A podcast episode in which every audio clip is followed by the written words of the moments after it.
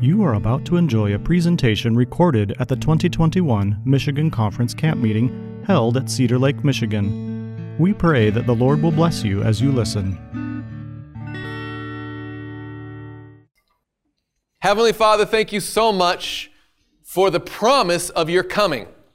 Thank you for the Word of God that tells us more about it than just the fact that it's happening, but He gives us details and signs to watch for and even the manner that we can expect to see. Lord, help us to understand this message and be able to share it and understand what other people's misunderstandings are so everyone can be ready to see Jesus when he comes soon. For we pray it in Jesus' name. Amen. All right. Jesus is coming. Amen. But how? um, you know, there's only when I think about, I mean, Jesus is literally standing there saying, I will come again. And in my way of thinking about things, and probably your way too, just the same way that he goes away, he's going to come right back. And this is a pretty straightforward, black and white, not much to be lost in translation idea. The same Jesus who went away is going to come back. Fair enough. But, as we've already mentioned, there's a great deal of the world who thinks the idea of Jesus coming back is less credible than UFOs visiting with aliens and whatnot. It's such an otherworldly, crazy concept. But you would expect that they're non believers. But even inside the church, the Christian church, uh, writ large, there is great confusion about how Jesus will make his second appearance. How's he going to come back? Is it some sort of and, and you'll maybe hear some of these things espoused, but obviously we believe that it's a literal, visible, audible, global, actual event. Yeah, okay? But there are those who would claim to be Christian and no doubt sincerely believe that Jesus will come again in a, first of all, a spiritual way. An, not just, and I don't mean just secret rapture, I'm not talking about that. I'm talking about a a way that you won't see him, you won't hear him, you won't meet him, greet him, hug him, touch him in any way, but he'll still come in the sense that he'll come into our hearts. It, it kind of spiritualizing away the literalness of the event. Okay? It's almost a mystical kind of coming. And in that scenario, the new heaven and the new earth that we look forward to being created is made through the improvement of society through God's people here and now. It's a very kind of here centered, um, taking away the grand cataclysmic event part of it. There are some people look and say, well, it's just, I mean, it's not really going to show up with a bunch of angels and fire and that's, I mean, that's just hyperbole language. He's really just going to come into our hearts and we're going to make the world better through being nice and that kind of thing. Is that what the Bible describes? Or a vast amount of the Christian world, especially the evangelical Christian world, have a different scenario that Jesus will literally come back, but it will it will be an incomplete arrival. It'll come in phases, right? And the first time he comes back, it's going to be secretly, quietly, invisibly. So it's going to be silent and uh, invisible and limited. It's going to be incomplete. It's going to be to the first step, and then he's going to come back later. For, it's this whole convoluted process. Yeah, there's the seven years, the tribulation, the whole thing, right? Okay. But then there's this other concept, which I call the scriptural view. but it's just a plain reading of what the words actually mean at their face value. I will come again. The same me who is here is going to come back then. Okay? Literally, visibly, audibly, globally, and completely. Okay? Now, let's go to Revelation chapter 1. Let's defend this position from Scripture. And we can do this very quickly. Okay? Revelation chapter 1, verse 7. Who's going to be our volunteer to read this passage? You can show hands, you can make a noise, you can stand to your feet. Thank you, ma'am. Revelation 1, verse 7. Behold, he is coming with clouds, and every eye will see him. Okay. Thank you. Behold, he is coming with clouds, and every eye will what? See him. Well, that kind of takes a swipe at the invisibility part, right? Every eye will see him, even they who pierced him, and we're not going to get into that, but we understand from Scripture, if we did a longer Bible study, that Jesus promised that a special group would awake not to everlasting life, but to witness the return of the one they pierced. And it says, all the tribes of the earth, a nod to the global nature of his return, will mourn because of him. Even so, amen. Matthew chapter 24. Now, I think this is particularly fascinating. Going back to our same explanation from Jesus himself about the nature of his return, signs to watch for, and the manner in which it will occur. Matthew chapter 24 says, well, we'll, we'll just start with verse 23. says, Then if anyone says to you, Look, here is the Christ, or there, do not believe it. Okay? For false Christs and false prophets will rise and show great signs and wonders to deceive, if possible, even the elect. See, I have told you beforehand. So apparently, there will be people, there will be a personation of Christ that will seem like his second coming. But if you have to travel to go see it, that's a signal that it's not the real thing. In fact, he goes on in verse 26 Therefore, if they say to you, Look, he is in the desert, do not go out. Or look, he's in the inner rooms, do not believe it. So, this again speaks to the global nature of it. If it's a point on the earth that people have to have their attention drawn to, he's over there and not here, that's a good indicator that that is not the right Jesus which also seems to imply there's going to be a wrong Jesus, right? There's a false Christ who's going to appear, and we know from the additional light from the spirit of prophecy that Satan, in his last effort to deceive the world, will personate Christ. There's going to be a fake second coming. But if you have to watch it on CNN, it's not the real thing. If you have to hear about it on social media, if somebody has to tell you to go, it's not the real thing, right? But if you don't know that for a fact, do you think it could be pretty convincing? Sure, especially if there's accompanying miracles and there's a spirit of love and harmony and unity, and all of a sudden those signs that were so scary are now calmed down. And here he is, could put on a pretty good show. But Christ says, Watch out. I'm telling you, that deception is the thing. Watch out for it. Notice it also says, Look, he's in the inner rooms. Do not believe it. Seems to anticipate maybe this spiritual, mystical second coming idea. That's how he's going to be. He's like, it's not going to be like that either.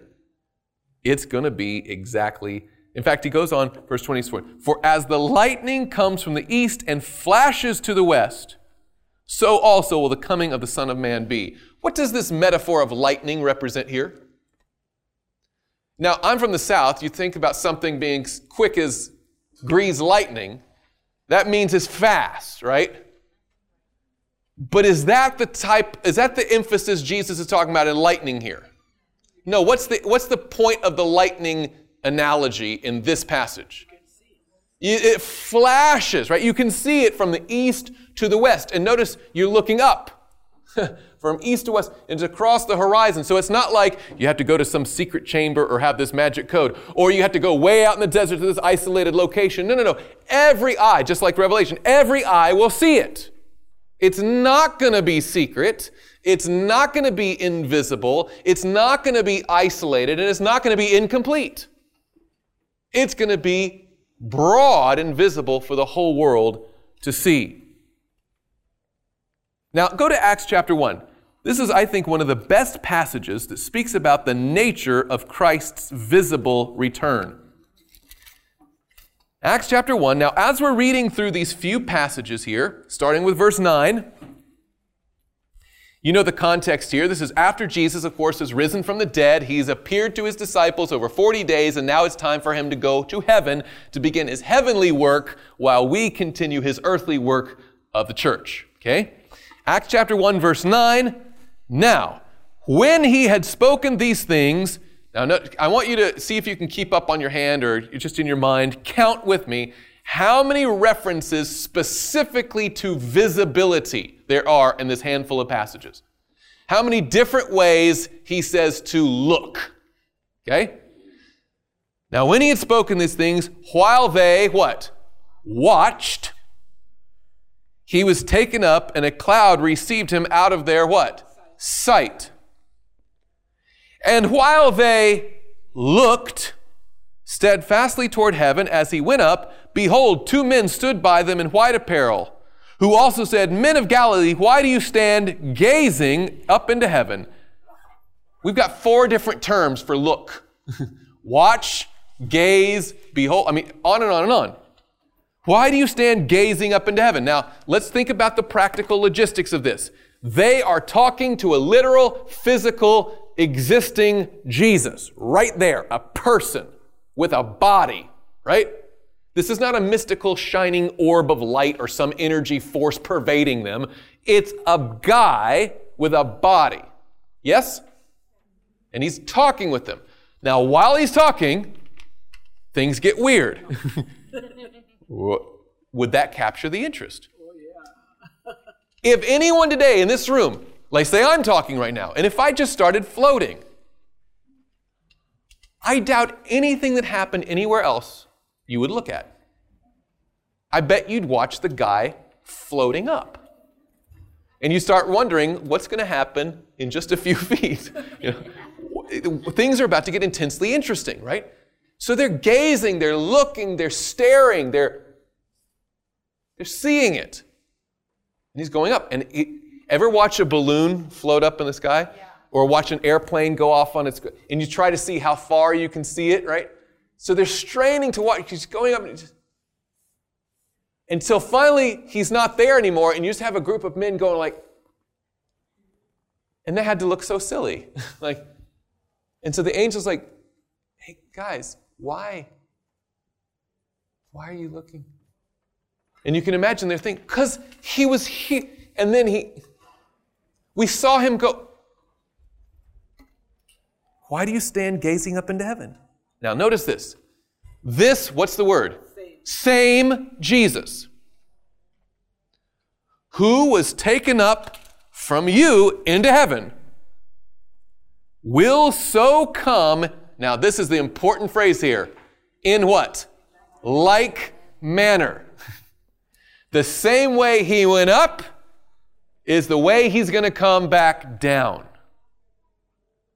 In like manner as you saw him go up into heaven. I don't know how much clearer scripture can be. See, look, gaze, behold, observe, witness, watch. I don't know what other words you can say, but it's a real thing that happened with real people in a real time, and they were there, saw it, and they say, look, the same way you just saw him go up is the same way you're going to see him come down. It is a literal, visible event with a real Jesus, not some mystical, spiritualized away energy force thing, and not some secret thing that only happens in the inner rooms or disappears you in the night and he never shows his face. No, that's not what the Bible teaches. In fact, look at 1 Thessalonians. We look at this one oftentimes in funerals.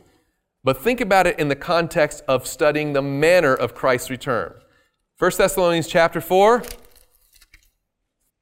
verse 15.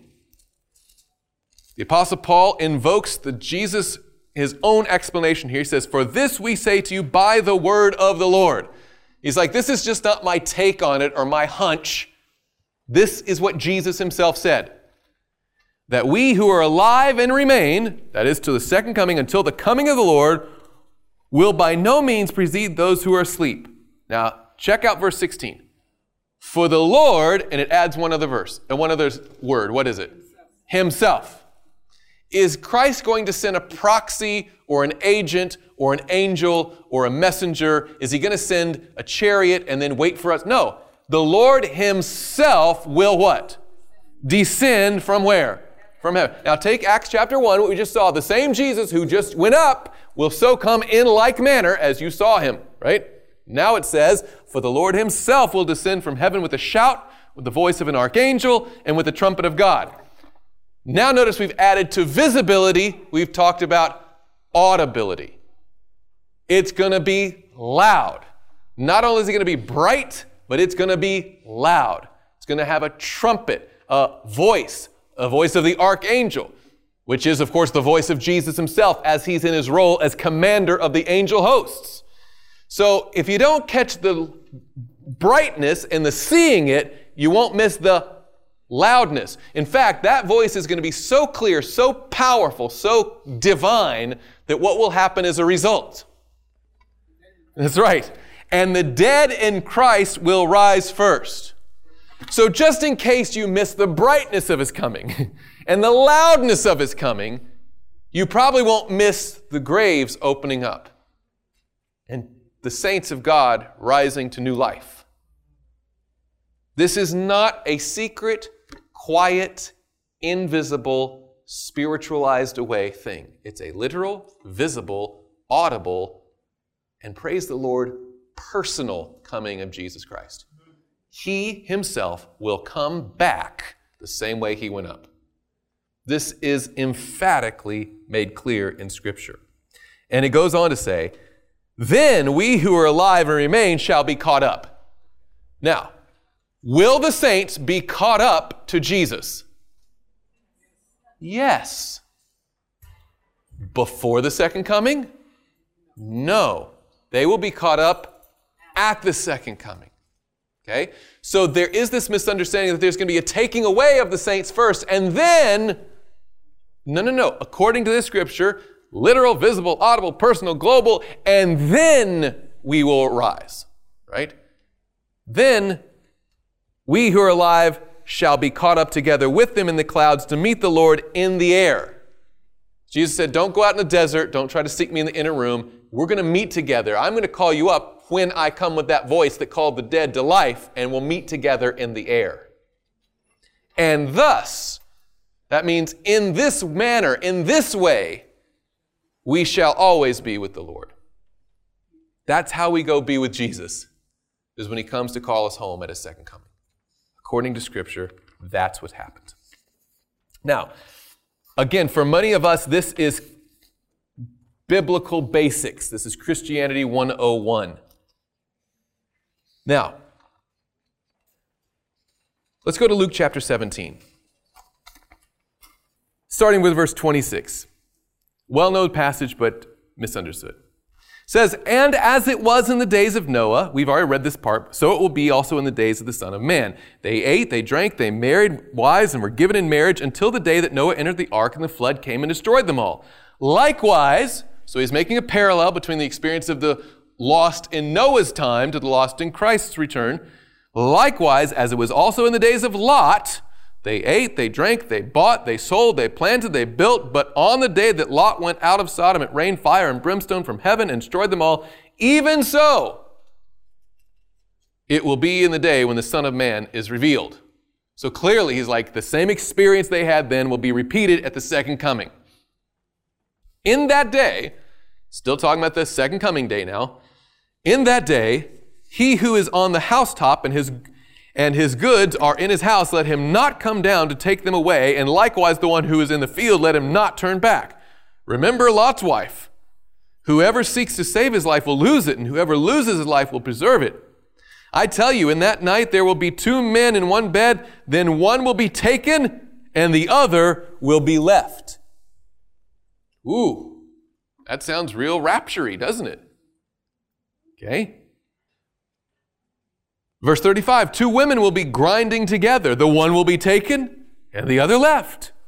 Two men will be in the field. The one will be taken and the other left. Well, what about the left behind? Now, notice the explana- explanatory note here at the bottom of, uh, in your notes there in number eight. Notice it says, if you read the passage carefully, the context tells us that it will be just like it was in Noah's day. There were only two groups the saved and those destroyed. Likewise, in Lot's day, there was no secret coming and no second chance. The issue is not like some are left and then another thing, then he comes back in again. There's going to be the saved and the lost, right? By the way, taken away, if you go back to the story of the flood, taken away wasn't the good group, right? They're taken away to destruction, right? And those who were spared were those who remained, those who left, right? That there's two groups. There's the saved and the lost is the issue there at stake. It's not talking about some are going to be here living and somebody there living. It's some are going to be alive and some are going to be dead. Some are going to be taken away to destruction and others are going to be left to go with the Lord and when He comes. You see what I'm saying? The emphasis here is not that there's two living groups and they're just at different places and they're separate. No, no, no. It's, it's talking about one's going to be swept away like the, like the flood or like the fire and brimstone that came down in Lot's time taken away by destruction. The others will be left alive. That's the concern there. There's no second chance. There's no other coming. It's not a secret. It's one and done. What? Let's talk about that for just a second. Let's say they stay on the earth. What's happening on the earth? Destruction, right? And it's like, you could, it, you could take it that way. You could say, oh, no, wait, wait, I mean taken away to Jesus and left here on the earth. Okay? The point remains one is saved and one is lost. One is living, one is dead. One is redeemed, one is destroyed. So the, the interpretation that many put on that is like some are going to be living here and some are going to be living there. No, no, no. There's going to be a living group and a dead group. And the Christ is coming for the living and the others are going to be dead. That's the separation, the emphasis there that we're talking about. So you could, I know that argument can be made, well, taken away means taken away to heaven and left behind means on the earth. Okay, well, the group that's on the earth, whether it's left on the earth or, or taken away on the earth, is going to die. You don't want to be that. What you want to be is part of those caught up with the Lord together in the air. That's what we're looking for, the emphasis there. Anyway, um, you got to keep going. I'm sure there is. and they answered and said to him, Where, Lord? So he said to them, Wherever the body is, there the eagles will be gathered together. Sure, let's talk about that for just a very brief second. what does that sound like?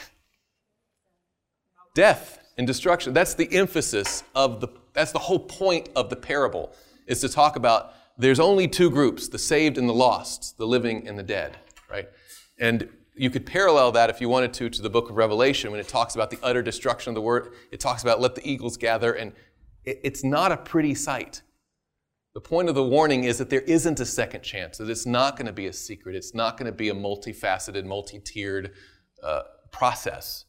When Jesus comes back, it's a singular, visible, audible, literal, global, personal, literal event. I don't know how many other adjectives we can put on it but it means exactly what it means at face value in a plain reading of Scripture. That's the manner of Christ's coming. Now, there are plenty of objections and questions about this doctrine. And if you notice, there's a handy little document attached to the end called Answers to Objections About How Christ Will Return.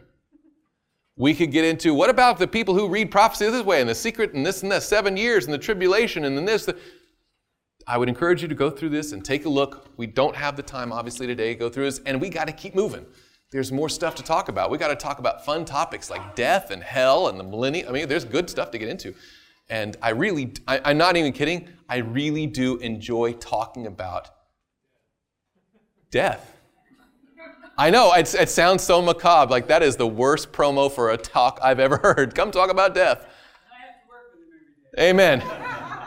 You know, when Mark started working with his hair was dark black and stuff, and it, it, we've been together just a couple of years. And same thing. Anyway, but tied together in when we look at the second coming, and we just started into it. Well, there's going to be the group that's dead. Well, what happens with the destruction of the wicked and the experience of the redeemed? And we're going to look into all of that. These these key doctrines are not just arbitrary, like popcorn randomly appearing out of thin air. We're talking about a connective understanding, a common thread of biblical truth. That as soon as you start saying, well, wait a minute, if Christ is coming back and then the dead will rise, well, I thought the dead already went to.